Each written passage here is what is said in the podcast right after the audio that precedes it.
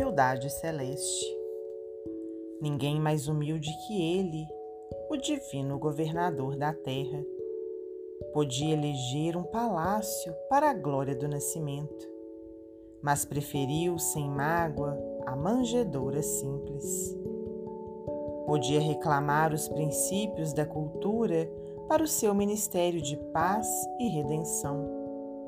Contudo, preferiu pescadores singelos para instrumentos sublimes do seu verbo de luz.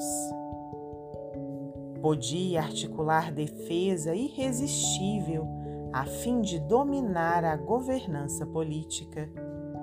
No entanto, preferiu render-se à autoridade presente em sua época ensinando que o homem deve entregar ao mundo o que ao mundo pertence e a Deus o que é de Deus.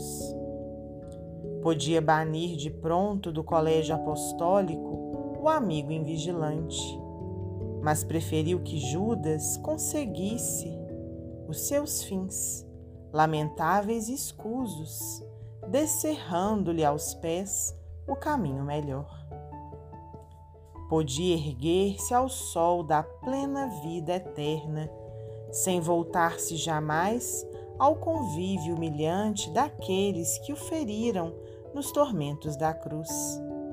No entanto, preferiu regressar para o mundo, estendendo de novo as mãos alvas e puras aos ingratos da véspera. Podia constranger o espírito de Saulo a receber-lhe as ordens, mas preferiu surgir-lhe qual companheiro anônimo, rogando-lhe acordar, meditar e servir em favor de si mesmo. Em Cristo fulge sempre a humildade celeste, pela qual aprendemos que, quanto mais poder, mais amplo trilho augusto aberto às nossas almas para que nos façamos não apenas humildes pelos padrões da terra, mas humildes, enfim, pelos padrões de Deus.